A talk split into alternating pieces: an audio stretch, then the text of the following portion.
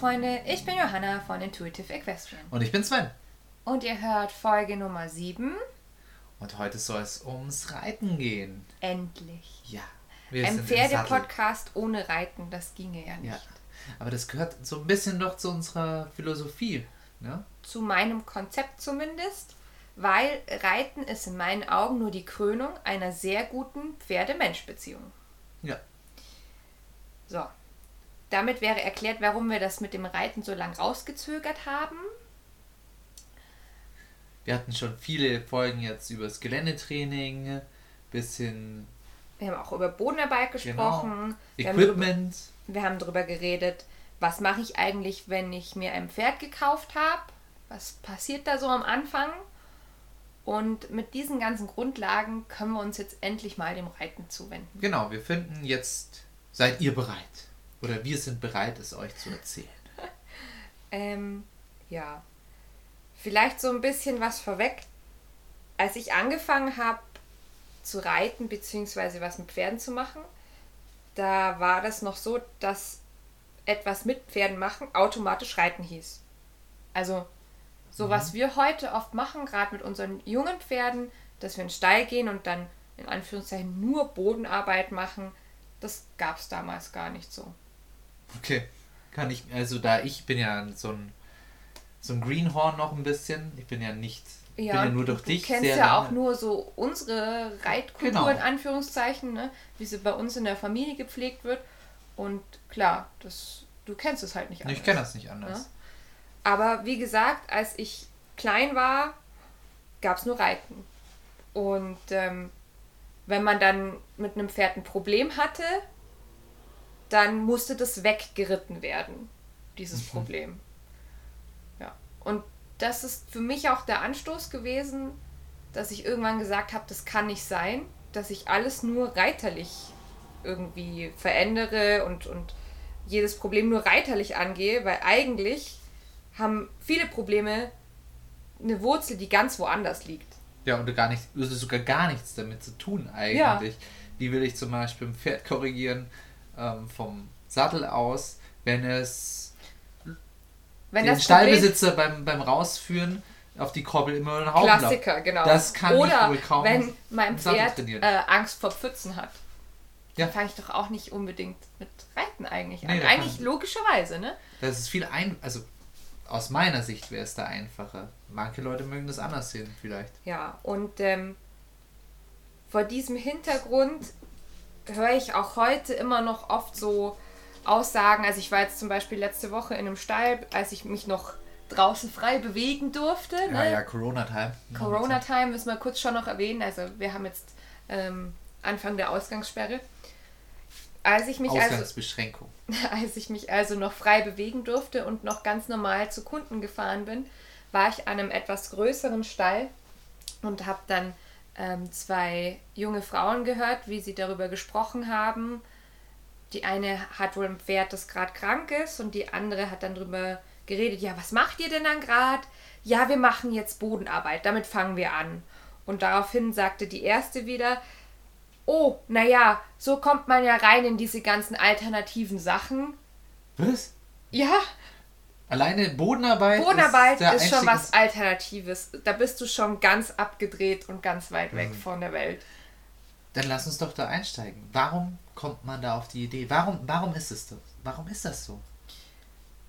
Ich denke, das hat ganz viel mit der Geschichte des Reitens bzw. unserer Beziehung mit dem Pferd zu tun. Ganz lange war das ja eine Zweckgemeinschaft. Ja, also wir haben das Pferd bei uns gehalten, somit war es beschützt vor Fressfeinden und hat immer was zu futtern gehabt, aber im Gegenzug musste es auch für uns arbeiten. Das ist ein ernsthaftes Nutztier gewesen. Genau, es war ein Nutztier.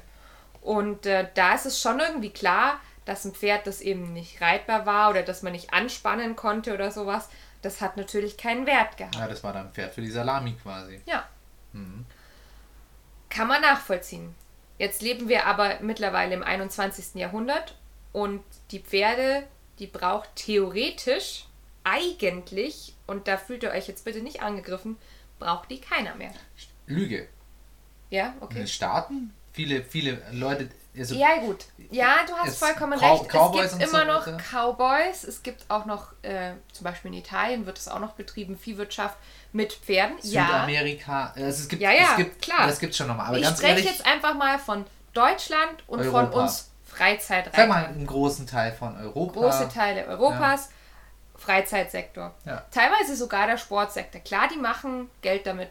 Aber mal ehrlich, also wir würden das auch ist damit... Unterhaltung. Ja, aber wir würden auch ohne Pferderennen oder Springturniere oder so weiter. Wir kommen auch ohne Fußballturniere aus. Aber, ja, darüber müssen wir nicht reden. Ja, aber im Endeffekt ist es ja nichts anderes. Es ist eine Art von Unterhaltung. Es ist eine Art von Unterhaltung. Es ist Hobby, okay. Es ist eine Form von dekadenter Unterhaltung, die man halt so hat. Und so im Prinzip ist es ja auch im Freizeitbereich. Nur ist jetzt meine Frage, wenn ein Pferd nicht reitbar ist und ihr habt es schon einige Jahre gehabt und habt eigentlich auch eine gute Beziehung zu dem Pferd, warum sollte das jetzt auf einmal nichts mehr wert sein?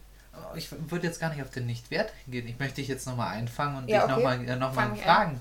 Warum denken die Leute, dass das alternativ ist, mit der Bodenarbeit anzufangen? Wir haben uns da jetzt gerade ein bisschen wegmanövriert. Das Klischee der Bodenarbeit, ich denke, das hat auch damit zu tun, dass das anfing so in den 90ern mit Pferdeflüsterern in Anführungszeichen. Also das hatte, dieser Umgang mit dem Pferd, der gute Umgang mit dem Pferd, das hatte immer so was Abgehobenes und du musst schon ein ganz toller Trainer sein, dass du sowas kannst. Ja, du machst schon mal was Alternatives, du machst was anderes, es schaut komisch aus. Warum lässt du das Pferd jetzt zum Beispiel frei laufen? Ja. Du kannst es ja nicht kontrollieren. Ja. Du machst halt jetzt was anderes. Das heißt, so alternative Ecken bewegst du dich. Da gibt es bestimmt, und ich glaube, daher kommen die viele Vorurteile, da gibt es Verirrungen. Mit Sicherheit. Da gibt es dann, also, gut, was heißt Verirrungen? Wenn wir darüber nachdenken, was wir gerade gesagt haben, dass es Unterhaltung ist, dann gibt es ja eigentlich keine... gibt es eigentlich, ja, und darauf wollte ich nämlich gerade hinaus. Solange es mir Spaß macht, ist es doch egal, was ich mit meinem Pferd... Und dem Pferd nicht schadet. Ja, hoffentlich meinem Pferd, anderen dritten Personen und mir selber nicht schade, also was ist da verloren? Richtig. Ja. Richtig, aber klar, es gibt dann natürlich immer jemanden, der dich belächeln wird. Mit Sicherheit.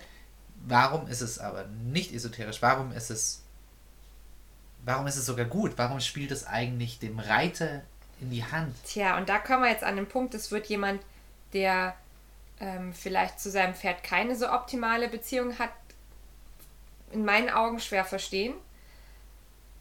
Wenn ich mit dem Pferd am Boden alles bereinigt habe, wenn alles geklärt ist, dann... Du meinst an der Stelle, es läuft mir nicht über den Haufen, es kennt den persönlichen Raum, du kannst es kontrollieren vom Boden aus. Ich kann es kontrollieren vom Boden aus und ich habe vielleicht sogar das Gefühl eines Miteinanders. Es wird dich nie über den Haufen rennen, es ist immer schön konzentriert auf mich, genau. Es ist ruhig, ausgeglichen. Dann in meinen Augen kann ich mich aufs Pferd setzen. Hm. Und dann werde ich auch ein Pferd haben, das im Rahmen seiner körperlichen Möglichkeiten sehr rittig sein wird. Was meine ich damit? Natürlich, wenn ihr jetzt ein Pferd habt, das zum Beispiel Probleme mit den Kniegelenken oder so weiter habt und ihr reitet Lektionen, die enge gebogene Linien beinhalten zum Beispiel. Das kann das Pferd nicht leisten. Ja, also es wird nicht besser laufen, nur weil ihr jetzt reitet. Aber im Rahmen seiner Möglichkeiten, geradeaus zum Beispiel, wird es richtig gut laufen. Und ihr werdet so, wir haben ja schon oft drüber gesprochen, einen Pegasus-Moment haben. Mhm. Ja, du hast einfach ein ganz anderes Gefühl. Du fühlst dich, ich glaube, wenn du dann dich draufsetzt, viel besser. Mhm. Du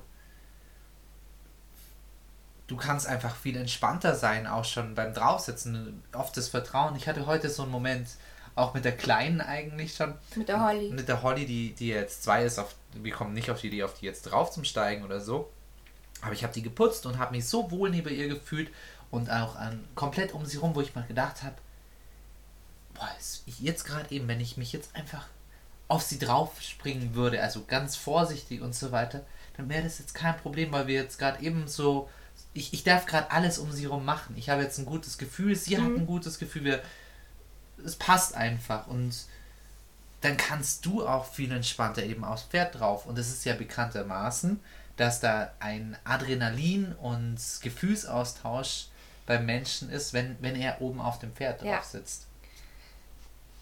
Da sind wir auch an einem Punkt, wir haben ja, glaube ich, schon mal in der Folge mit den Emotionen darüber gesprochen, dass Gefühle und körperliche Reaktion ja immer verschaltet ist. In dem Moment, wo wir reiten, wo wir auch noch ein Pferd unter uns haben, ist unsere Emotion ja nicht nur mit dem eigenen Körper, sondern auch mit dem Pferdekörper und dadurch mit der Psyche des Pferdes verbunden. Ja, das ist extrem krass, wie wenn du ein sehr sensibles Pferd hast, also die Rose ist ein sehr sensibles, das merkt eigentlich jede kleinste Pobacke, finde ich. Jeden Gedanken, den man schon hat. Jeden Gedanken, genau. Ja. Wenn man so ein bisschen lernt, auch beim Longieren und bei der Bodenarbeit auf seine Gefühle zu achten. Ja. Und an einen sehr sensiblen Raum zu kommen, indem man nur ausatmet und dann das Pferd durchpariert dabei, dann merkt man, wie wenig notwendig ist. Und genau so ist es dann eben auch im Sattel. Das heißt, sensibel sein ist da ein Schlüsselwort eben. Und jetzt kommen wir zum ersten eigentlichen Tipp. Wenn ihr jetzt anfangt, entweder bewusster zu reiten oder überhaupt erstmal zu reiten, ne? Vielleicht habt ihr ja gerade erst ein Pferd gekauft. Ich würde anfangen, wirklich mit total unaufgeregten Sachen. Schnappt euch euer Pferd und geht erstmal in allen Grundgangarten entweder auf den Platz oder, falls ihr eher so die Geländetypen seid und sowieso jetzt am Boden schon viele Spaziergänge unternommen habt, dann geht ihr vielleicht damit ins Gelände. Und es geht noch nicht darum, irgendeiner Ausbildungsskala zu folgen am Anfang, sondern sich erstmal einfach wohl zu fühlen. Ja, das ist sehr wichtig. Das macht man, oder mache ich zumindest auch, wenn ich Jungpferde und ihre Besitzer begleite.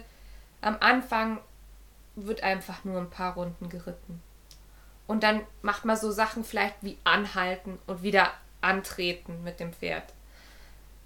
Dass auf einmal erstmal so eine Basis da ist, ein Grundvertrauen. Ja? Genau.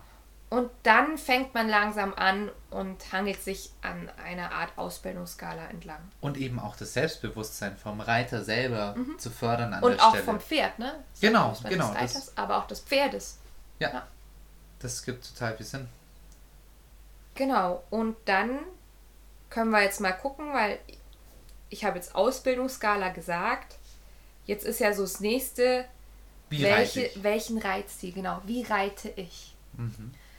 Und ich muss mir auch mal bewusst werden, dass meine Ausrüstung allein noch nicht den Reitstil ausmacht.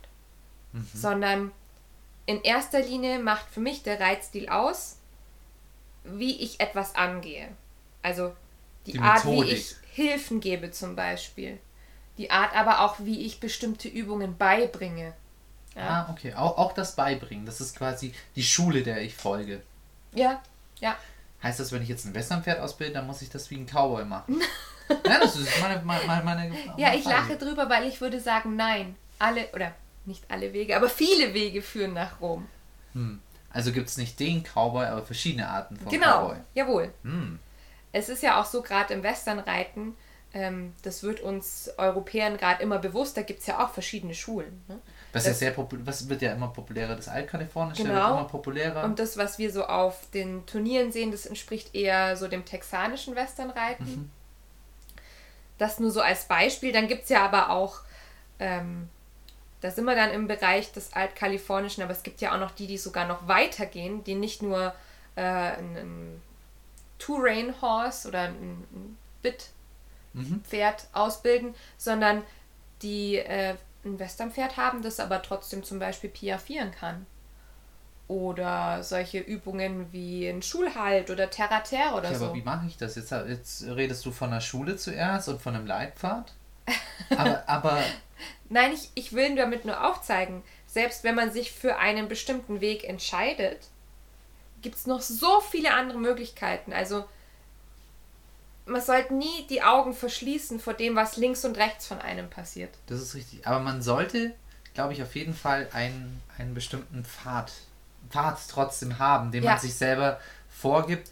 Und man sollte jetzt nicht im schlechtesten Fall, hier Dressur komplett, also ne, mit vielleicht auch im schlimmsten Fall mit Ausbindern, Pipapo, und dann auf der anderen Seite, ach, jetzt mache ich hier alles nur mit Impulsreiten westernmäßig und jetzt mache ich das und das wechsle ich tagweise irgendwie durch. Du meinst sprunghaft. Nein, ich sollte mich tatsächlich für eins entscheiden.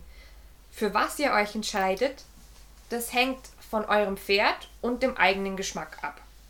Wenn ihr einen guten Trainer, einen guten Reitlehrer habt, dann wird der euch auch ein bisschen was zum Exterieur eures Pferdes sagen können und auch die Bewegungsabläufe und so weiter beobachten und dann eventuell bestimmte reiterliche Dinge vorschlagen. Kann ich jetzt nicht mit jedem Pferd so reiten, wie ich will? Doch, geht auch. Also wir haben zum Beispiel auch schon das Pony, das bei uns im Stall steht, der ja eigentlich vom Exterieur her eher so kleines Englischpony wäre. Den haben wir ja auch schon auf Western umgestellt. Schafft er auch mit seinem Exterieur. Aber ich muss mir da vielleicht bewusst sein, dass das dann länger dauert.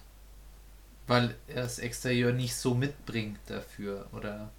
Ja, zum Beispiel das Exterieur. Das ist aber jetzt nur ein Knackpunkt der vielen, die ausschlaggebend sein können, dafür, welchen Reitstil ich wähle. Mhm. Aber ich muss mich nicht festlegen, wenn ich jetzt einen Stil habe und bin jetzt unzufrieden aus. Kann ich auch umsteigen. Da ist halt auch wieder so, man muss auch umlernen. Es reicht nicht einfach zu sagen, ja, ich bin vorher Western geritten, jetzt habe ich mir aber einen Dressursattel gekauft und vielleicht noch eine Dressurtrense und jetzt habe ich auch eine enge Reithose an. Ich muss dann auch ändern, wie ich reite. Natürlich, also die Hilfengebung. Ja. Aber bevor wir zur Hilfengebung oder so weiter kommen, möchte ich jetzt eigentlich dahin, was du vorher noch gesagt hast, und zwar die Methodik, mit der ich dem Pferd was beibringe. Ah, ich weiß, wo du hin willst. Ja. Lass uns da eingreifen. Was sind denn die großen Eckpfeiler? Wo kann ich mich denn orientieren? Jetzt gerade explizit nicht Bodenarbeit und allgemein, sondern sagen wir mal reiterlich. Welche Kategorien gibt es da an Methodiken? Nicht Hilfengebung, sondern Methodiken des Beibringens. So, da müssen wir jetzt wieder einen Blick auf die Ausbildungsskala werfen.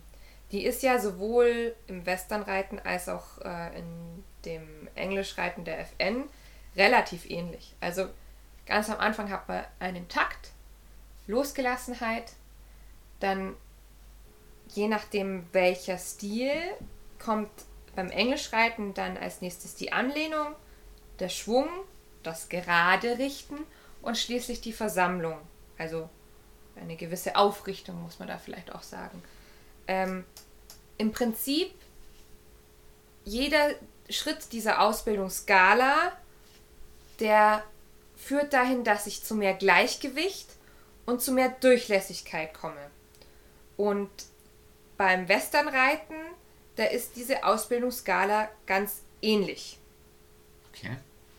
Da habe ich nur statt der Anlehnung eher die Aktivierung der Hinterhand dabei. Also im Prinzip sowohl FN als auch die EWU, zumindest das, was sie vorgeben in der Ausbildungsskala, sie wollen ganz ähnliche Dinge. Sie nennen es nur anders und rein optisch gibt es auch noch Unterschiede. Also es treibt andere Stilblüten beim jeweilig anderen. Aber warum kann ich da nicht einfach switchen? Warum kann ich da jetzt nicht einfach wechseln, quasi vom Englischen ins Western? Kannst du doch. Also die Methodik ist, das ist ja das Leitbild, das Trainingsziel. Aber wir fangen jetzt mal an, wenn ich mir eine Anlehnung zum Beispiel erarbeiten möchte. Was ist denn eine Anlehnung? Anlehnung kommt wieder aus dem Englischreiten. Ich nehme die Zügel auf und möchte dann immer einen leichten Kontakt zum Pferdemaul haben über die Zügel. Mhm. Da muss ich eine sehr feine Hand haben und es langsam entwickeln. Vom Grundprinzip her ist es auch Aktion, Reaktion. Ich nehme die Zügel auf und möchte dem Pferd, dass sich ein bisschen rund macht. Also ich spüre dann an den Zügeln, dass sie nachgeben und gebe dann auch mit der Hand nach. Wenn ich jetzt zum Westernpferd gucke, da ist es gar nicht so viel anders. Ich nehme auch die Zügel auf und erwarte, dass das Pferd nachgibt. Dann lasse ich wieder los. Ja. So, der Unterschied besteht eher darin, wo ich hin möchte mit der Übung, beziehungsweise auf lange Sicht verändert sich die Methode dabei. Also am Anfang gehe ich noch gleich vor. Aber das ist jetzt die Hilfe, ja. Das ist jetzt die Hilfe, nicht die Methodik, die anders ist, oder? Bei der Anlehnung muss ich andere Schritte danach einleiten. Das ist nur der erste Schritt, der gleich ist. Ein Pferd, das in Anlehnung gehen soll, muss trotzdem eher mal einen Impuls ertragen und sich auch halten lassen in dieser Position. Ah, okay. Ich werde quasi bei der einzelnen Übung... Ah, ja. Okay. Entschuldigung, da habe ich mich jetzt wahrscheinlich zu arg auf diesen Begriff der Methodik ein bisschen gestützt. Also da geht es auch wirklich darum, die Feinheit in der Übung und wo ich hin will. Das Trainingsziel. Mhm. Am Anfang eben noch ganz viel gleich und auch die Grundlage von jeder Ausbildungsstufe ist im Prinzip auch noch sehr ähnlich, wo ich hin möchte, diese Stilblüten, von denen ich gesprochen habe. Das ist der große Unterschied und da entscheidet sich dann, wo ich meine Methoden ändern muss. Mhm. Und da muss man auch mal drüber sprechen, das Westernreiten ist eher eine Impulsreitweise.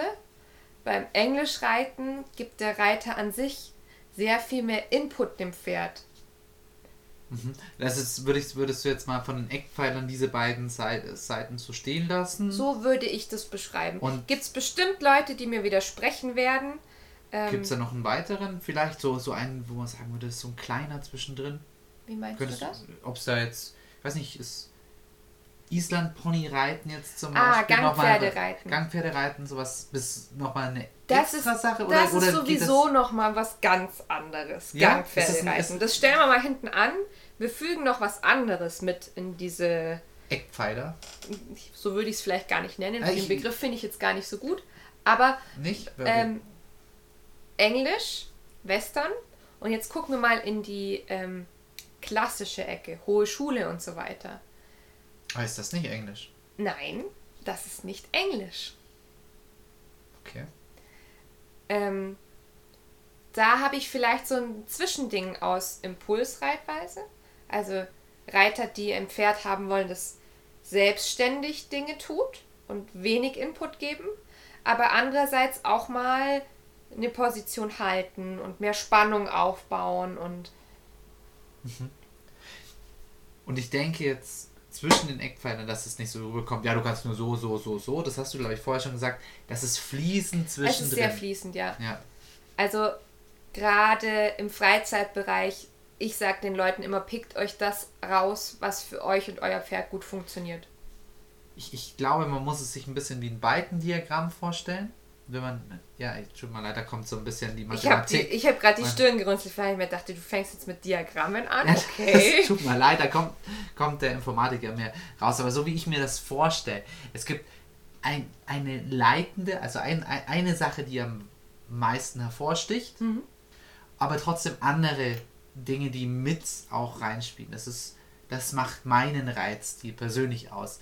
Aber ich bin der Meinung, dass es natürlich schon etwas Leitendes geben muss, weil sonst mache ich Wischiwaschi.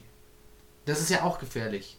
Wenn jeder macht sich Wischiwaschi, mache ich das halt, was mir gerade passt. Ja, also was ganz wichtig ist, unabhängig von welcher Reitweise, ihr reitet so, dass dem Pferd kein Schaden entsteht. Gut, das ist eigentlich der eigentliche Eckpfeiler überhaupt. Ja, ne? Das sollte eigentlich für jeden irgendwie im Kopf sein. Und wenn ich sage, kein Schaden entsteht, meine ich weder körperlich noch geistig. Mhm. Ja, also und das geistig wird oft vernachlässigt, glaube ich. Ja, genau. Mhm. Ja. Gangpferdereiten haben wir gerade noch nebendran gestellt. Da sind wir jetzt wieder bei dem Punkt ganz andere Reitkultur. Wir haben ja zum Beispiel auch seit ein paar Jahren so einen Trend, dass Leute sich immer mehr für Working Equitation interessieren. Das ist ja auch wiederum einfach eine andere Reitkultur. Working Equitation kommt ursprünglich aus Spanien. Das heißt, es ist vor allem eine klassische Reitweise. Eine Arbeitsreitweise. Ja, genau, aber Arbeitsreitweise. Also man hat dort Trails, wie man es vielleicht aus dem Westernreiten kennt, aber die Pferde werden trotzdem klassisch geritten, in Aufrichtung, mit spanischen Sätteln. Also ein Arbeitspferd. Wo ist jetzt der Unterschied zu Western? Weil es ist ja im Endeffekt immer noch eine Show. Es ist ja immer noch eine Show. Ja. Das darf man ja nicht vergessen. Das ist auch immer noch eine Show. Was wir immer sehen, ist ein Turnier, ist eine Show. Immer eine Show. Wobei bei der Working Equitation genauso wie beim Westernreiten im Sport natürlich auch die dabei sind, die das Ganze wirklich im Alltag zum Arbeiten brauchen. Nichtsdestotrotz, darin will ich gar nicht. Du lenkst mich voll in den Sackgasse rein, wie immer. Tut mir leid. Wir wollten eigentlich zum Gangpferde reiten. Ich wollte nur so einen Ausblick geben, dass es ja noch mehr bunte Entschuldigung, wenn du so Begriffe hier in der Gegend rumschmeißt, dann muss ich das ja wohl erfragen. Also bitte. Es gibt bestimmt irgendjemand da draußen, der auch gesagt hat, was labert jetzt die schon wieder? Working Equitation, bitte was? Gangpferde reiten. Ist auch einfach eine andere... Ich bin für euch da. Ist auch einfach eine andere Reitkultur. Wenn wir jetzt zu den Isländern gucken. Ist entstanden auf Island mit Pferden, die mehr Gangveranlagung zeigen als Pferde auf dem europäischen Festland. Wir haben 4- und 5-Gänger. Ja? Das heißt, zu den 3 Grundgangarten habe ich teilweise sogar 2 Extragänge. Und die muss ich auch irgendwie erreiten. Das erreite ich aber nicht auf einem viereckigen Reitplatz, sondern auf einer Ovalbahn. Also die arbeiten auf großen, am besten geraden Linien. Ah, okay. Ja? Das wusste ich gar nicht. Ich glaube, so wie geht es vielen Leuten, die gar nichts sonst mit Island... Ich glaube, das ist sehr abgekapselt. Ich hatte auch ganz lange keinen Kontakt zu Island-Pferdeleuten. Und ich bin immer noch überrascht, wie das einfach so eine ganz andere Pferdewelt ist. Vielleicht liegt es ja gar nicht daran, woher die Pferde kommen, sondern sinnbildlich Island als Insel komplett abgekapselt vom Rest der Welt. Vielleicht ist es das so ein bisschen. Ja, natürlich. Dadurch hat man dann natürlich auch diese extreme Andersartigkeit, in Anführungszeichen, der Isländer. Da machen wir mal eine extra Folge über Gangpferde. Ja, vor allem, ich habe ja im Kundenkreis einen Islandpferdehof, sofern ich dann irgendwann mal wieder rausfahren darf.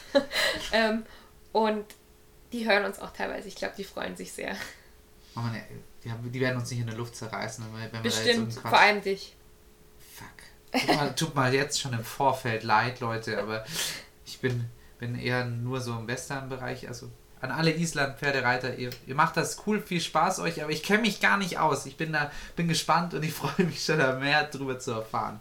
Ich habe jetzt auch nicht die Statur für einen Island-Pony, muss ich sagen. Es gibt schon durchaus auch erwachsene Männer, die Isländer reiten.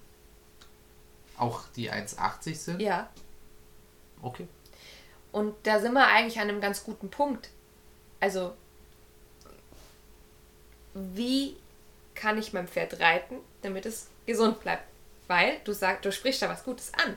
Eigentlich, so aus unserer jetzt eher deutschen Tradition heraus, würden wir uns als erwachsene Leute ja gar nicht auf so ein Pony setzen. Nee. Sicherlich nicht. Nee, ich würde sagen, du armes Pferd. Sven hat mir kürzlich von seiner Arbeitskollegin erzählt, die ist selber eher Warmblutreiterin. Und die hat Sven ausgelacht, weil sein Pferd nur 1,55 groß ist. Was heißt ausgelacht hat sie nicht, aber sie hat gemeint, das kleine erzählt, Pony. Hat von irgendwo anders erzählt und mit den Ponys da mit 1,50 und so weiter. Mein Pferd ist 1,54. Ja, es ist für mich kein Pony. Das, es ist kategorisiert, es ist als Kleinpferd, glaube ich, hier noch, oder? Die Westernpferde gelten als Kleinpferde, genau. Ja. Ich finde die aber ehrlich gesagt nicht so klein. Ich finde die auch nicht so klein. Aber das ist Gewohnheitssache, ja, genau. Das nicht anders. Andersrum, kommen wir wieder zu den Isländerleuten zurück. Ich hatte vor 2 Jahren auf einem Seminar bei uns am Hof eben auch eine aus dem Isländer-Kundenkreis, eine Frau mit da. Und die war total überwältigt, wie groß unsere Pferde sind. Ja, okay. Ja, das ist logisch. Das ist, wir sind da in unserer Bubble irgendwie gefangen. Ja. In unserem Pferdestall quasi. Ja, man sieht halt nur so weit wie bis zur Nasenspitze, was das anbelangt. Mhm. Du wolltest aber über Gesundheit. Genau, eigentlich... Heute schweifen wir ab. Schlimme Sache. Eigentlich, so habe ich es gelernt, um gesund zu reiten, solltest du maximal 20% des Körpergewichts deines Pferdes mitbringen. Mhm. Also 20%, da ist dann die Ausrüstung schon mit dabei. Mhm. Sprich Sattel und Stiefel und Kleidung und so weiter. Also ne, nicht so das Gewicht, das man morgens, wenn man noch so im Schlafanzug auf die Waage tritt, sondern alles, was aufs Pferd kommt, muss man mitrechnen. 20%. Das klingt zuerst nicht so viel. Wenn man es sich aber mal so ein bisschen durchspielt, ist schon... könnte schon knapp werden, glaube ich, bei manchen. Ja, ja. So, jetzt kommen wir aber noch dazu, dass das inzwischen umstritten ist. Also 20% darüber wird sich inzwischen heiß gestritten. Manche sagen eigentlich nur 15%.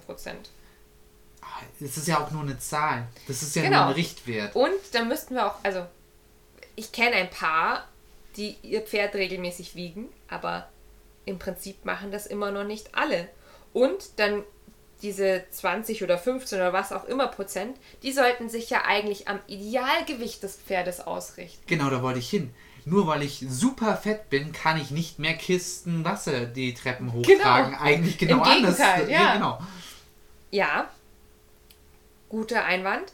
Deswegen gibt es die Bestrebungen, die Tragfähigkeit eines Pferdes eher an der Breite oder Stabilität der Röhren, also der Röhrbeine, der Beine abzumachen. Das ist eins der Merkmale da, wo man sagt, okay, das ist jetzt erstmal das Fundament, die Grundvoraussetzung, dass es okay ist. Das genau. Heißt trotzdem nicht meiner Meinung nach, dass es okay ist, sich auf dem Pferd mit keinen ausgebildeten Muskeln am Rücken draufzusetzen. Ja, also ich habe vielleicht meinetwegen schweres Warmblut, ja, top, super stabile Röhren, hat auch an sich eigentlich ein Gewicht, das so im Normalbereich liegt. Stand jetzt aber 2 Jahre lang rum. Stand halt 2 Jahre lang rum, genau. Dann muss ich halt erstmal anfangen, es so viel zu trainieren, dass ich mich guten Gewissens draufsetzen kann. Und wie viel das ist jetzt auch wieder sowas, das kann man nicht pauschal beantworten. Aber es ist doch esoterisch, Bodenarbeit zu machen. Du musst dich doch draufhocken zum Arbeiten. Was? Das hat mich jetzt so irritiert, die Aussage. Ich wollte zum Anfang von dem Podcast zurück, wo wir darüber gesprochen haben, dass es doch für viele Leute nämlich das Auftrainieren über die Bodenarbeit... Ja, und da ist es jetzt auch wieder sowas, da... kommen wir wieder zu diesen unterschiedlichen Methoden, zu denen ich vorhin gesprochen habe. Der Westernreiter, der würde wahrscheinlich eher zu Natural Horsemanship greifen, vielleicht noch ein bisschen longieren, eventuell noch ein bisschen Ausbinder, je nachdem wie Turnier fixiert man ist. Der Englischreiter, der longiert. Er longiert und er longiert und er longiert. Bis Furchen auf dem Reitplatz. Ja. Mhm. Manchmal kommt noch so ein bisschen Handarbeit dazu. Das finde ich immer super. Ich bin ja selber auch Fan von Handarbeit geworden. Oder eventuell auch noch Doppellonge. Ja? Also da ist es schon wieder so, je nachdem in welcher Reitphilosophie, in welcher Reitkultur du so ein bisschen verankert bist, daran entscheidet sich schon, was du am Boden machst, um dein Pferd überhaupt so weit aufzubauen, dass du reiten kannst. Mhm. Was will ich denn aufbauen? Damit ich mein Pferd gut reiten kann. Ich möchte Rückenmuskulatur aufbauen, das ist das eine. Und ich möchte aber auch die Balance und das Körpergefühl des Pferdes so weit schulen, dass es sich unterm Reiter gut fühlt. Mhm. Woran erkenne ich das am Pferd, dass ich sage, okay, es ist eigentlich bereit dafür, dass... Also klar wirst du keine pauschale Aussage bringen können, das weiß ich schon. Aber so ein paar Eckpfeiler, wo ich es am Exterieur beziehungsweise im Training sehen kann, dass das Pferd auch bereit ist. So ist wenigstens so ungefähr. Also beim Exterieur, wenn ich die Muskulatur angucke, ich schaue mir die Rückenmuskulatur an, und zwar vor allem die drei wichtigsten Rückenmuskeln, der Longissimus dorsi, der lange Rückenmuskel, der Latissimus dorsi, der breite Rückenmuskel und der Trapezius, der Trapezmuskel. Ich persönlich, ich gehe am liebsten so vor, ich lege meine flachen Hände ohne viel Druck, einfach nur so, als würde ich das Pferd streicheln, auf die Rückenmuskulatur und fahre da einfach mal entlang. Kann ich die Wirbelsäule noch spüren? Und wenn ja, wie viel? Also sticht die so richtig hervor oder spüre ich sie halt noch leicht? Ne? Und wenn ich sie nicht mehr so extrem spüren kann, wie das vielleicht am Anfang der Fall war. Also bei jungen Pferden, da merkt man das manchmal schon deutlich, wenn sie noch so ganz so Baby, ganz Hänflingen und noch so halbes Hemd sind, da kann man manchmal echt doch relativ gut die Knochen spüren. Gerade vielleicht nach einem Wachstumsschub, ja. Genau, und wenn ich die nicht mehr so deutlich spüren kann, sondern alles gleichmäßig mit so einer Schicht Gewebe bedeckt ist, das ist immer ein gutes Zeichen. Dann kann ich noch den Wackelpudding-Test machen. Den Wackelpudding? Ja, ich gehe hin und tippe mit meinen Fingerspitzen die Muskulatur so ein bisschen an. Und wenn das wackelt, wie Wackelpudding, dann ist es gesunde, nicht verspannte Muskulatur. Ah, okay. Ja? Interessant.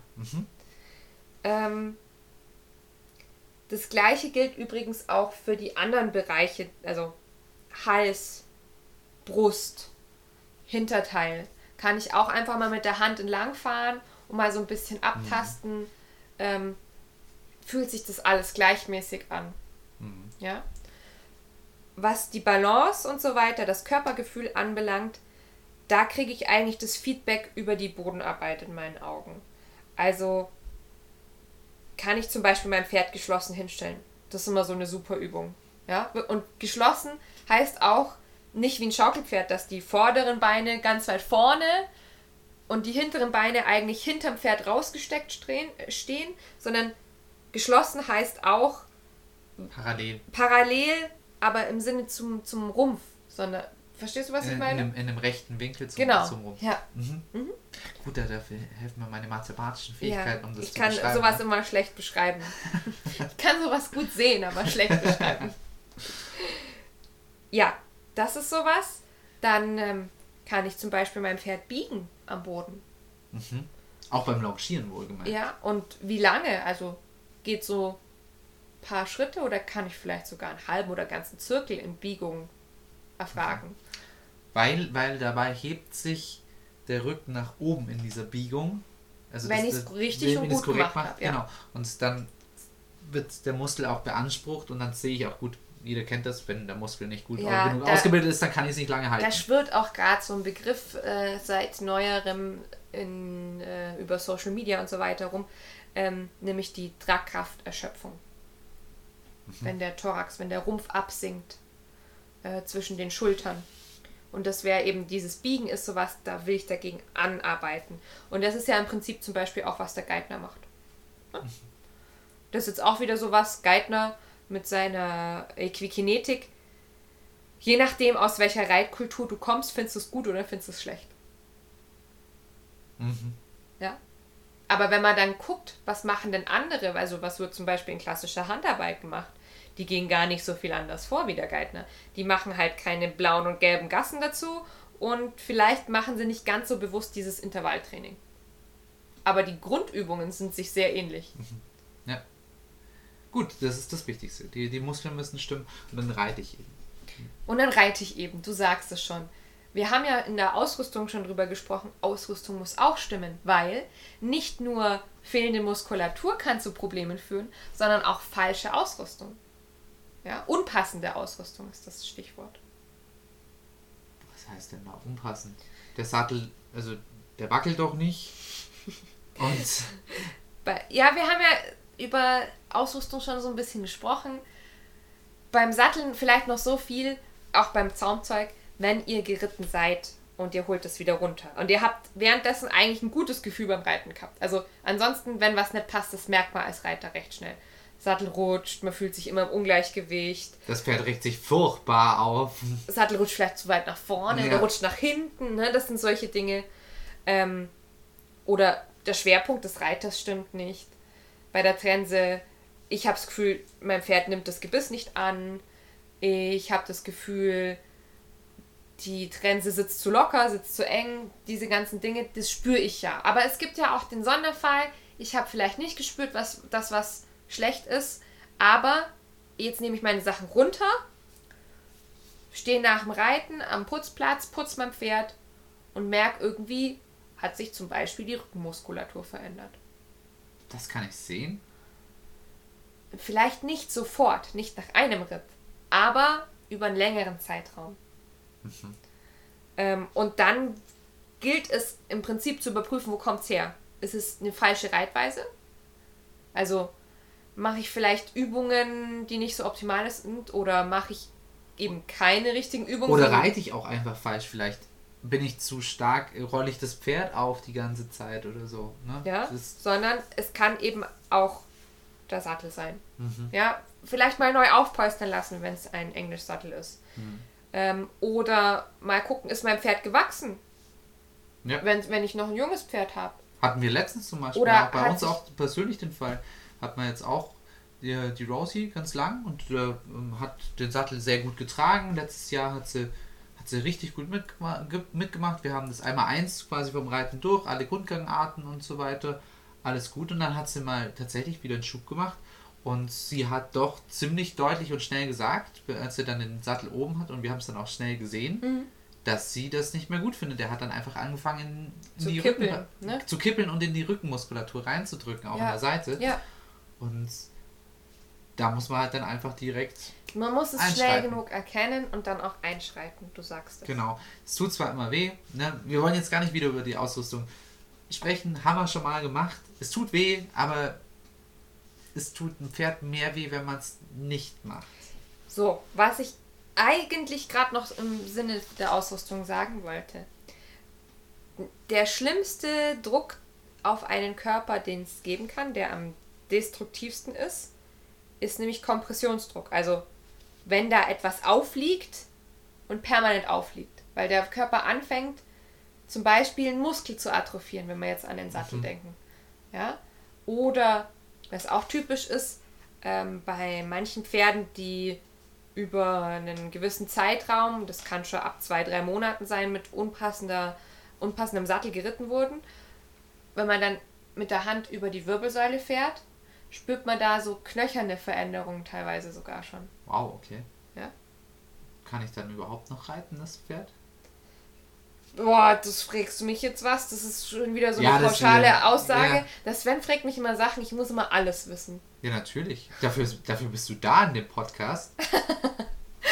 Ich bin da dafür, nichts zu wissen, und du sollst es dann beantworten. Nein, ich meine, sowas, wenn sowas auftritt, ich würde es immer abklären lassen mit einem Tierarzt. Ich bin kein Tierarzt, deswegen kann ich es euch nicht pauschal sagen. Richtig. Ich kann euch nur von meinen Erfahrungswerten sagen, dass auch ein Pferd mit schlechtem Rücken trotzdem mit ganz viel Vorkehrungen noch gut geritten werden kann. Aber ganz ehrlich, wir klingen auch gerade sehr hysterisch mittlerweile. Wir klingen sehr schwarzmalerisch in allem, und das ist falsch und das kann falsch sein. Immer sehr, klingt gerade alles sehr negativ. Das ist nur, das gibt es. Das muss man auch mal hinnehmen. Es gibt diesen Pool an Sachen, die man falsch machen kann. Das sollte man immer im Hinterkopf haben auch. Genau. Man soll aber deswegen nicht unbedingt, wenn man jetzt auf dem Pferd sitzt, denken, oh Gott, hoffentlich passt der Sattel, hoffentlich, die Trense, hoffentlich hat sein Pferd kein Problem mit der... Ja, weil das ist nämlich genauso schlimm. Da sind wir wieder in der Kiste mit den schlechten Emotionen. Ganz genau. Sollte man auch weglassen. Ja. Das... Merkt ihr was? Hier laufen gerade viele Podcast-Folgen laufen gerade hier zusammen, deswegen haben wir uns das tatsächlich ein bisschen für später aufgehoben, weil das ist natürlich die Sache, warum wir das, ein Großteil von uns das ja immer machen. Das Training außenrum ist dafür, dass wir reiten können. Ja. Und unsere Emotionen haben wir im Griff, damit wir gut reiten können. Wir machen Bodenarbeit, dass es schöner ist mit dem Reiten. Wir machen wie kommt man also die Ausrüstung fürs Reiten, ne? Das ist alles. Deswegen sage ich ja, das Reiten ist die Krönung des Ganzen. Ganz genau. Und wir sollten uns schon Gedanken machen, so viel wir uns Gedanken machen, mit was wir reiten, mit was für einem Sattel, weil jeder gibt sich da schon, es gibt sich Leute doch sehr viel Mühe, was für einen Sattel will ich haben und was für eine Zäumung will ich haben. Auch damit, wie ich denn jetzt da drin hocke in dem Sattel. Wie sitze ich da? Ah, also wir haben jetzt ganz viel über so oberflächliche Sachen ganz gesprochen. Genau, ich bin jetzt mal ganz viel Jetzt reden wir mal über den Reiter selber. Mein Reitziel ist ja so wichtig, wie ich da drin sitze in dem Sattel. Ja. Kann ich mich nach vorne beugen? Kann ich mich nach hinten beugen? Ist egal. Wie muss ich sitzen? Wie muss ich sitzen? Das ist jetzt auch wieder sowas. Also Sitzschulung ist wichtig, auch wenn du als Erwachsener reiten lernst. Ja? Mhm. Ja, das habe ich selbst schon. Du hast mich sehr viel Sitzschulung machen lassen. Das hat mir die Ginger auch sehr gut beigebracht. Mhm. Besonders dann im Trab. Genau, und da sind wir jetzt an dem Punkt, wie man diese Sitzschule hat. Also wie man das lernt, richtig zu sitzen, gut zu sitzen, balanciert im Schwerpunkt zu sitzen. Ganz ehrlich, ich bin fester Meinung, das kann man nicht alleine schaffen. Du musst schon echt ein ziemlich krasser Typ sein, dass du es drauf hast, es einfach nur zu erfüllen, dass es jetzt passt. Ja, also man braucht so ein bisschen Feedback. Jemand, der euren Spiegel spielt. Klar könnt ihr das auch in der Reithalle mit Spiegeln selber mal so ein bisschen gucken, aber auch da, so in dem Moment, wo ihr schaut, wie sitze ich denn, da sitzt ihr ja eigentlich schon wieder anders. Ja, genau. Worauf ich hinaus wollte, es gibt inzwischen so viele Hilfsmittel, was Sitzen anbelangt. Was gerade voll in ist, sind diese Franklin-Bälle zum Beispiel. Das sind so kleine Gummibälle, die gibt es in verschiedenen Größen und Härten. Und die kannst du dir zum Beispiel unter die Pobacken klemmen, die kannst du zum Teil auch so im Kniebereich, im Beinbereich. Beim Reiten dann? Ja, und soweit ich das verstanden habe, ich bin noch nicht in den Genuss von Franklin-Bällen selber gekommen, du lernst quasi mit diesem eigentlich hinderlichen Werkzeug dich auszubalancieren, und wenn man es wegnimmt, danach ist richtig Sitzen umso einfacher. Mhm. Kenne ich eine ähnliche Methode. Ich habe als Jugendlicher Karate gemacht. Kleiner Exkurs. Da hatten wir ein Training mit Gummibändern. Da haben wir quasi einfach Faustschläge nach vorne geübt. Mhm. Und einer stand hinten und das waren echt starke Gummibänder, und hat quasi deine Arme nach hinten gehalten. Und du musstest wirklich erkämpfen, dass der Arm vorgeht. Und danach waren die Gummibänder weg und das ging ratzfatz, und du hattest wirklich einen sauberen Schlag quasi dabei drauf. So stelle ich mir das jetzt gerade eben vor an der Stelle. Ja, genau, so in der Richtung ist das wohl. Und es gibt aber noch mehr, was in den Bereich reinfällt. Zum Beispiel gibt es solche, wie so eine Art Balance-Zügel, die sollen dir helfen, dass du deine Arme und Hände besser unter Kontrolle bekommst, weil das ist ja auch sowas am Anfang vom Reiten. Man kriegt es vielleicht hin, Oberkörperspannung zu halten, aber dann schlackern die Arme rum. Oder man kriegt es hin, Oberkörperspannung zu halten und sitzt auch relativ gerade, aber dann verkrampfen sich die Hände und Arme. Aber warum soll ich denn das üben? Ich will doch nur ins Gelände gehen. Muss ich das können, wenn ich jetzt einfach nur ausreiten kann? Hast du dein Pferd gern? Ja. Dann sollst du es können. Ja, übrigens, das war jetzt gerade einfach nur eine rhetorische Frage. Ich glaube, das hat jeder gemerkt, oder? Hoffentlich. Also ich habe mein Pferd gern, ja, und ich will das auf jeden Fall üben und nicht einfach nur so ins Gelände gehen. Ja. Wollte ich nur klarstellen. Dann muss man sich überlegen, wie macht man diese Sitzschulung. Also beliebt ist zum Beispiel das Ganze in der Longe zu machen. Ich persönlich, für meinen Teil, mag das nicht so gern. Ich mochte das, als ich so mit so 10, 12 wirklich intensiver reiten gelernt habe, mochte ich das auch schon mal nicht, weil der Longenführer das Pferd ja auch irgendwie beeinflusst. Verstehst du, was ich meine? Dann kann ich nicht fühlen, ob es richtig ist, aber ich kann ja wenigstens... kann er mir ja dann sagen, ob ich jetzt richtig sitze. Da muss ich mich wenigstens nicht auf mehrere Sachen gleichzeitig... Genau, das ist auch am Anfang voll gut. Also ich glaube, dass wirklich einige mit Sicherheit total drauf abfahren, an der Longe Sitzschulung zu haben.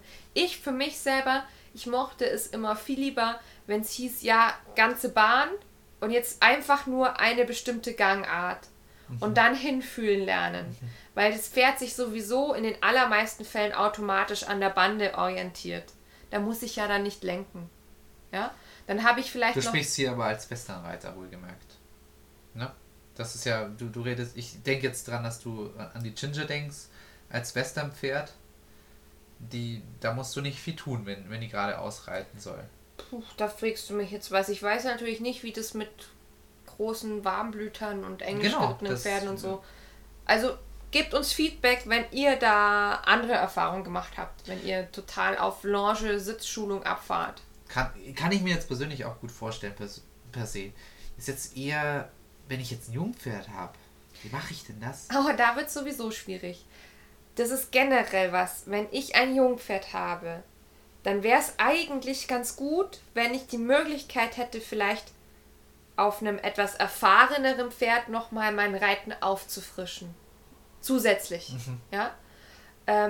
Es kann auch funktionieren, dass ich nur auf meinem Jungpferd mein Reiten auffrische. Also es muss nicht zusätzlich noch der Unterricht sein, aber es wäre so eine gute Kombination. Kleine Anekdote von mir wieder hier. Warum es für mich zum Beispiel gut war, da immer noch ab und zu mal die Ginger zum Beispiel zu haben am Anfang und auch schon vorher geritten zu haben, bevor ich jetzt die Rose hatte. Ich glaube, viele Dinge hätte ich gar nicht gemerkt unterm Sattel. Klar, also ich bin nicht sehr erfahren gewesen, bis ich jetzt viel mit der Rosie gearbeitet habe, aber ich habe doch deutlich ab und zu gemerkt, okay, da stimmt jetzt nicht nur was mit mir nicht, sondern da stimmt jetzt auch was mit dem Pferd nicht. Du musst ja auch erstmal erfühlen können, was ist richtig und was ist falsch. Wie muss sich ein Trab anfühlen? Wie muss sich der Galopp anfühlen? Und da einfach ein allgemeines Feeling dafür bekommen, wie muss es sich unter einem bewegen. Ja, aber Achtung, nicht muss, sondern kann. Weil jedes Pferd fühlt sich ein bisschen anders an. Ah, okay, stimmt. Darüber haben wir noch gar nicht gesprochen, ne? Also ich habe zum Beispiel eine Kundin, die hat 2 Großpferde und hat sich jetzt aber ein Nachwuchspferd geholt und die ist jetzt eher im Kleinpferdeformat. Allein der Trab war am Anfang schon große Baustelle, weil junges Pferd ist ja so ein bisschen unausbalanciert, das ist ja das eine. Die neigen dann manchmal zum Rasen zum Beispiel. Und dann hat ja ein Kleinpferd einen ganz anderen Trabtakt als ein Großpferd. Dann das nächste ist jetzt der Galopp. Sie tut sich jetzt gerade mit dem Galopp auf einer bestimmten Hand schwer und ist immer der Überzeugung, dass es der falsche Galopp ist, aber 1-2 Mal ist es ihr tatsächlich schon passiert, dass sie im richtigen Galopp war und sie lag falsch, weil es sich von der Balance her einfach noch anders anfühlt. Das ist eine Gewohnheitssache dann ja. Auch. Das heißt, ich muss mich eigentlich auf jedes Pferd einfach erstmal einlassen können auch. Genau. Und das ist auch der Grund, wenn ich gefragt werde, ob ich Beritt mache, dann setze ich mich immer mal drauf. Und dann kann es aber trotzdem sein, dass ich jetzt nicht das perfekte Match für dieses Pferd bin. Weil die Bewegungen und die Abläufe und das Körpergefühl halt nicht zu dem passen, was ich im Moment reiterlich so gewohnt bin. Das heißt nicht, dass das dann, dass es gar nicht funktionieren kann. Vielleicht auch, was manche jetzt hören möchten, die sagen, reiterlich tue ich mir mit meinem Pferd so schwer. Sondern da heißt es halt nur, dass ich vielleicht länger brauche, um mir bestimmte Dinge für den Anfang zu erarbeiten. Ja, logisch. Das heißt, ich muss dranbleiben und mir einen Plan machen, einen Schlachtplan. Ne? Genau. Wichtig ist die Planung im Allgemeinen. Weil wenn ich aufs Pferd draufsteige, und das sollte eigentlich jedem bewusst sein, ich steige nicht drauf und überlege mir dann, was ich machen möchte, sondern ich überlege mir im Vorfeld, wo will ich hin? Ich möchte mir Ziele stecken. Ich glaube, das wäre auch mal eine sehr schöne Folge, wenn wir über Ziele stecken und Ziele verfolgen. Vor allem, wie kann man sich Ziele sinnvoll stecken? Ja, also es tut immer gut, mal noch von außen eine Einschätzung zu bekommen. Egal, ob es jetzt von einem Trainer ist, von einem Stallkollegen, von einer Freundin, weil da merkt man dann vielleicht, das Ziel mit dem Ende des Sommers auf Turnier, das ist vielleicht gar nicht so realistisch oder das wird kein Problem oder sowas, ja? Aber ich möchte mir ja auch nicht immer reinreden lassen. Ich möchte Nein, ja ein bisschen ihr müsst euch auch nicht immer reinreden lassen. Aber es kann sehr hilfreich sein, sich nochmal jemanden dazu zu holen. Ja, das ist richtig. Aber dann wirklich eine Person des Vertrauens. Nicht von jedem immer irgendwo reinquatschen lassen und sich auch... Es gibt bestimmt auch verunsicherbare Menschen da draußen. Ja, und ich muss auch sagen, was ich als jemand, der ja Reitunterricht gibt, gar nicht ab kann, wenn ich so Aussagen bekomme, ja, aber meine Freundin hat XYZ gesagt. Ja. Also wenn wir eine Übung reiten und das klappt vielleicht nicht so und dann die Aussage kommt, ja, aber meine Freundin hat gesagt, ich muss das so und so und so machen. Ja, ich glaube, das ist vor allem die große Gefahr, gerade auch mit Internet. Mhm. Wir kriegen ganz viele Schnipsel von irgendwo und überhaupt her. Wir kriegen irgendwelche tollen Instagram-Videos mal ganz kurz mit, wo jemand... Ach, bei denen klappt das ja so toll. Ja, das ist ein 15-Sekunden-Schnitt. Genau, wir sehen nicht, was ist da hinter den Kulissen passiert. Wie lange hat es gebraucht, um an diese 15 Sekunden zu kommen und wie war der Weg? Weil manchmal ist es ja so, dass bestimmte Wege mir persönlich vielleicht einfach widersprechen. Genau. Ja, weil ich zum Beispiel keine Ausbinde mag oder weil ich ungern mit einer Gerte arbeite. Irgendwie sowas, ja? Richtig. Ich glaube, da muss man einfach eine Linie verfolgen. Man muss sich selber da in gewisser Weise, ach, das klingt jetzt furchtbar kitschig, aber auch ein bisschen treu bleiben und sagen, es gibt die Eckpunkte, die sind mir wichtig, die möchte ich verfolgen und da nehme ich mir jetzt gezielt von anderen Leuten Impulse mit. Mhm. Gerade auch beim Reiten. Ich lasse mir von nicht jeder Person rein. Oh, du sitzt aber schlecht und auch du musst aber mit deinen Füßen aufpassen. Nein, ich suche mir gezielt ein kleines Set an Menschen aus, die da mit drauf gucken und die mir dann Feedback geben und dann auch konstruktives Feedback geben und die auch wissen, wie sie mit mir arbeiten müssen. Deswegen im Idealfall ist es eigentlich ein Trainer oder wirklich ein guter Stallfreund eben, der selbst reiterlich auch vielleicht das eine oder andere drauf hat. Da dürft ihr euch auch nicht einschüchtern lassen, wenn ihr im Umkreis zum Beispiel Stallfreunde, Stallkollegen habt, die sehr, sehr gut reiten. Beobachtet die mal auf einem anderen Pferd, als es gewohnt sind. Ja, das ist sehr gut. Dann ist es oft ganz anders. Also ich sage euch das nur, um so ein bisschen auch die Scheu rauszunehmen, andere nach Hilfe zu fragen. Also wir sind alle gleich. Ja. Der ein oder andere bringt vielleicht ein bisschen mehr Erfahrung mit, aber das heißt nicht, dass er mit deinem Pferd besser klarkommt als du selbst. Ja. Und ich muss eben auch körperlich genauso wie das Pferd auch entsprechend. Ich muss selber auch fit sein. Dazu werden wir aber demnächst mal noch ein bisschen was sagen. Ja. Da wollte ich schon länger eine Folge dazu machen, nämlich fit, also Pferd fit machen, sich selber fit machen. Dazu sprechen wir aber noch was. Ein gutes Thema was zum Frühling. Ich jetzt abschließend noch sagen möchte, ich denke, das ist eigentlich schon in der Pferdekauffolge angeklungen. Pferdebesitzer sein und Reiter sein, beides. Das ist ein Marathon, das ist kein Sprint. Ich muss über lange Sicht gut zurechtkommen und nicht nur an einem Tag. Ja, das heißt, ich muss auch nachhaltig arbeiten und nicht nur... Ach, jetzt habe ich wenigstens mal schnell eine gute Hilfe gefunden, wie das gut für mein Pferd funktioniert, wenn ich das einfach härter im Zügel... Das funktioniert jetzt immer. Ja, ich habe das jetzt härter im Zügel und dann geht das schon. Dann ich reite einfach mit mehr Kraft. Genau, richtig. Und schon habe ich das. Sondern nein, nur weil das jetzt funktioniert und damit die unangenehme Situation weg ist... Ich sage nicht, dass es gar nicht erlaubt ist. Nein, aber man möchte ja weg davon kommen. Man muss sich immer sein... Wunschreitbild im Kopf haben. Wo will ich hinkommen? Und dann Stück für Stück, Scheibchen für Scheibchen dran arbeiten. Wie in der Bodenarbeitsfolge. Es ist genau das Gleiche. Wir predigen hier oft dasselbe, weil gehört zu Trainingsprinzipien dazu. Ja. Scheibchenweise, Marathon laufen. Das ist wichtig. Auch im Sattel. Das ändert sich eigentlich meiner Meinung nach. Der jetzt noch nicht so lange jetzt im Sattel ist mit seinem Jungpferd, eigentlich im Sattel gar nicht so viel. Es fühlt sich eigentlich sehr ähnlich an wie die Zeit davor, wo ich nur im Boden unterwegs war und viel da getrainiert habe. Es ist die ähnliche Methodik, wie ich Dinge beibringe. Das ist die ähnliche Geduld, die ich mitbringen muss. Es ist vor allem die Ausdauer, die ich mitbringen muss, eben um deinen besagten Marathon hier zum Laufen. Genau. Ja, was nochmal ein bisschen anderes Thema ist, das schneide ich nur kurz an, dann machen wir heute einen Deckel drauf, ist Angst im Sattel. Oh ja. Weil, also klar, wir haben ja über Emotionen schon gesprochen und da haben wir negative Emotionen angeschnitten, da war auch Angst mit dabei. Aber im Sattel wird das Ganze nochmal ein bisschen anders. Ich denke, wir werden zu Angst im Sattel noch eine extra Folge machen. Heute nur Ausblicke auf Folgen. Biu, biu, biu. Ja, so eine Folge muss es auch mal geben.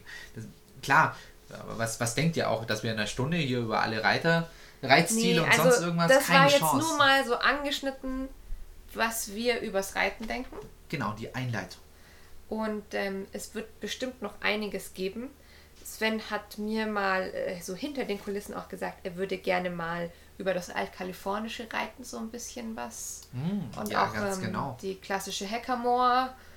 Da ist dann eher der Sven vorne dran als ich, gerade weil er mehr damit liebäugelt. Gebissloses Reiten zum Beispiel. Wir beide haben ja schon öfters mal drüber gesprochen, dass das für mich mittlerweile so eine Normalität ist, mit der kalifornischen Hackamore zum Reiten. Ich denke, es ist für viele Leute nicht normal, gebisslos zu reiten. Ja, und dann frage ich mich immer, warum ist das nicht normal? Genau, also, deswegen, da wollen wir auf jeden Fall ja, mal reden. Ja, wir müssen mal über gebisslos und dann müssen wir ein bisschen über Gebisse reden. Da gibt es noch ganz viel, über das man sprechen kann. Aber so viel als so ein kleines Schmankerl, wie sehe ich das Reiten, als Krönung einer guten Pferdemensch-Beziehung. Ja. Jetzt haben wir es noch ein drittes Mal gesagt, jetzt soll es jedem im Kopf sein. Krönung. Beziehung. Pferd. Ja, ich hoffe, ihr habt ein wenig Einblick finden können darin, wie ich in Bezug aufs Reiten arbeite. Und habt jetzt Lust, mehr zu reiten. Und mehr unsere neuen Folgen dann anzugucken, die dann möglichst bald kommen. Mal gucken, in der ganzen Corona-Zeit, ob wir vielleicht nicht sogar öfters mal... Oh, vielleicht machen wir wöchentlich, weiß ich noch nicht. Wir wissen es noch nicht, mal gucken. Genau. Wir hören uns wieder, bleibt alle gesund und positiv. Genau, und... Bis zum nächsten Mal. Tschüss. Bis dann. Ciao.